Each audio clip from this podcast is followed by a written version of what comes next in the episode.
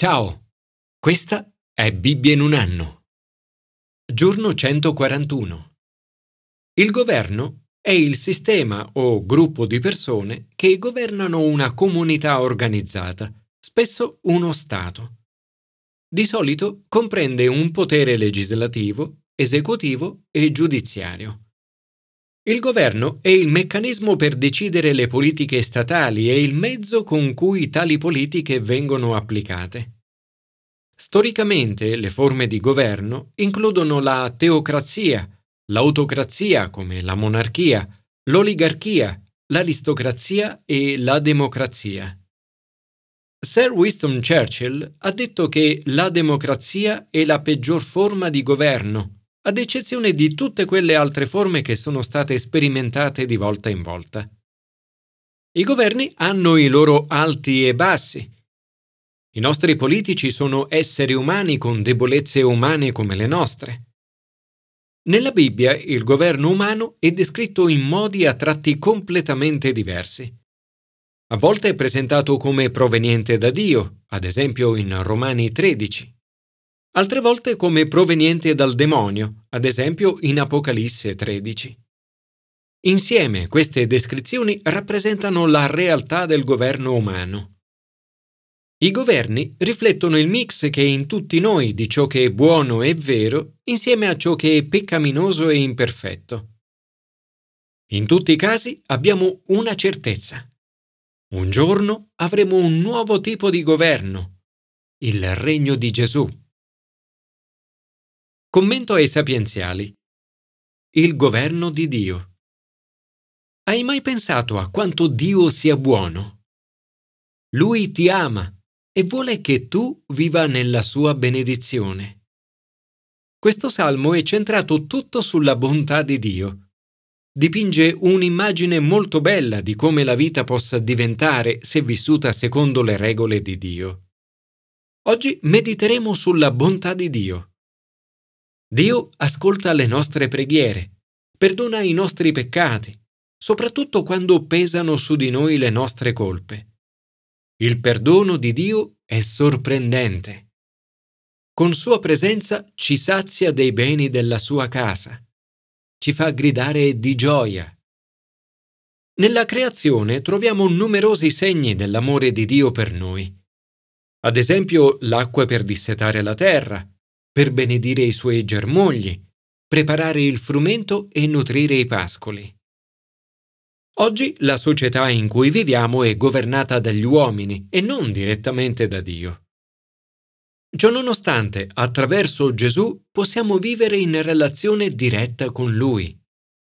Possiamo seguire le sue regole e gustare la benedizione della sua presenza nella nostra vita. Questo è uno dei modi in cui possiamo sperimentare il regno di Dio nella nostra vita già adesso. Signore, grazie perché un giorno verrà il tuo regno ed ogni ginocchio si piegherà davanti a Gesù ed egli regnerà in una nuova creazione. Commento al Nuovo Testamento. Il governo di Gesù a volte ci sentiamo turbati e in ansia per le difficoltà e le prove che affrontiamo nella vita. Se anche tu a volte ti senti così, pensa a Gesù. Gesù è una guida che ti capisce. Ha detto, l'anima mia è turbata. Gesù ci offre un esempio di come reagire alle difficoltà della vita e in un mondo che sta soffrendo. Il mondo di oggi vive un tempo di sofferenza e così era anche ai tempi di Gesù. La grande folla giunge a Gerusalemme per la festa della Pasqua. Secondo le stime di Flavio Giuseppe, circa 2,7 milioni di persone sarebbero giunte a Gerusalemme. Una stima forse eccessiva, ma che indica un evento enorme, atteso con grande entusiasmo. La gente attende il Messia, un re umano, nella linea di Davide, capace di liberare il popolo dalle mani degli oppressori. Nell'entrare a Gerusalemme, Gesù è accolto come quel re, benedetto il re di Israele. La folla vede Gesù come un re militare, e in lui spera un'immediata liberazione dal dominio romano. Le persone guardano al governo con occhi diversi. I farisei ritengono che l'occupazione romana, per quanto oppressiva possa essere, vada sostenuta fino a quando Dio non deciderà di rimuoverla. I Sadducei sono invece favorevoli alla cooperazione con il governo. Gli zeloti sono i più popolari tra la gente. Desiderano una rivolta violenta guidata da un re messianico.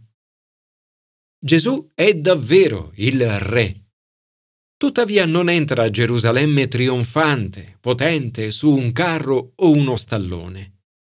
È un condottiero diverso. Ecco, il tuo re viene, seduto su un puledro d'asina. Viene umilmente, dolcemente, seduto su di un asino. Un re messianico, ma non un re militare. Questa parabola vuole correggere le aspettative fuorvianti delle folle e mostrare alla città di Gerusalemme la via della pace. Gesù viene come re vittorioso, non facendo violenza contro gli oppressori, ma subendo violenza. Dice, è venuta l'ora che il figlio dell'uomo sia glorificato. E parla della croce. E io, quando sarò innalzato da terra, attirerò tutti a me. Diceva questo per indicare di quale morte doveva morire. In questa descrizione vediamo uno spaccato della lotta interiore nel cuore di Gesù mentre affronta la sua imminente prova, sofferenza e morte. Dice, Adesso l'anima mia è turbata. Che cosa dirò? Padre, salvami da quest'ora ma proprio per questo sono giunto a quest'ora. Padre, glorifica il tuo nome. La vittoria di Gesù non avviene attraverso la forza militare, ma attraverso il sacrificio della sua morte che ha sconfitto le potenze demoniache. La morte di Gesù significa giudizio sul mondo, rovesciamento del male, glorificazione di Gesù e attrazione di tutti a Lui. Gesù è un tipo diverso di re vittorioso. Gesù non solo adempie le profezie sul re messianico, ma anche le profezie sul servo sofferente. Unisce le due profezie. Un giorno Gesù ritornerà come re trionfante per regnare per tutta l'eternità. Nel frattempo siamo chiamati ad essere luce nelle tenebre. Se vivremo sotto la guida di Gesù, la luce sarà dentro di noi e risplenderà attraverso le nostre vite. Saremo figli della luce e Dio ci onorerà. Gesù dice, se uno serve me, il Padre lo onorerà. Signore, aiutami a servirti, in modo tale che la mia vita porti luce in un mondo oscuro. Commento all'Antico Testamento. Il governo degli esseri umani. Dio aveva pensato il suo popolo come un popolo diverso dagli altri. Aveva progettato una società con lui come re. Ma Israele vuole essere come tutti gli altri. Il governo diretto da Dio funziona solo quando le persone sono totalmente devote a Dio. In caso contrario, degenererà in caos, come abbiamo visto in giudici. Avere un re umano è comunque meglio che non avere nessun re. Le possibilità sono tre. A. Dio come re, teocrazia. Il governo che Dio voleva, la sua perfetta volontà. B. Un re umano, monarchia. Il governo che Dio ha permesso, la sua volontà permissiva. C. Nessun re, Anarchia. Il governo dei giudici. Caos.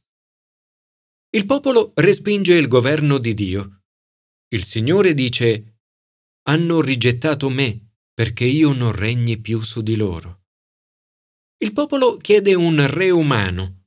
Dice, stabilisci quindi per noi un re che sia nostro giudice, come avviene per tutti i popoli. Samuele li avverte che i governi umani sono deboli e fallibili. Il potere corrompe.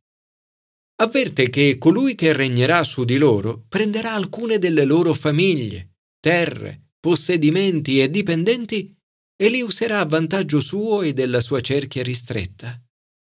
In altre parole, li mette in guardia contro i fallimenti e le debolezze di ogni governo umano. Li mette anche in guardia riguardo alle tasse. Ma nonostante questo, il popolo dice ci sia un re su di noi. Il Signore allora concede il piano B. Dona loro un re. Saul è scelto per essere il capo unto di Israele e liberare il suo popolo. Nel momento in cui Samuele vede Saul, riconosce subito che quello è l'uomo che deve governare il popolo di Dio. Saul, che viene da un ambiente umile, diventa re unto. Dio benedice questo nuovo piano. Su Saul compie tre cose importanti. Primo, quando è unto, lo Spirito del Signore scende su di lui con potenza. Secondo, è trasformato in un altro uomo, in una persona nuova. Terzo, Samuele gli dice farai quanto vorrai, perché Dio sarà con te. Tre cose straordinarie che Dio oggi compie anche su ogni cristiano e quindi su ognuno di noi. Per quanto tu possa sentirti giù, per quanto Dio possa sembrarti lontano, per quanto difficile possa sembrarti pregare, qualunque sia il tuo dubbio, lo Spirito del Signore è su di te ti sta trasformando a sua somiglianza ed è con te. Signore, ti prego di donare sapienza ai nostri leader perché possano mettere da parte i loro programmi personali e lavorare insieme per mantenere la giustizia, la pace e l'unità nella nazione per la gloria del tuo nome.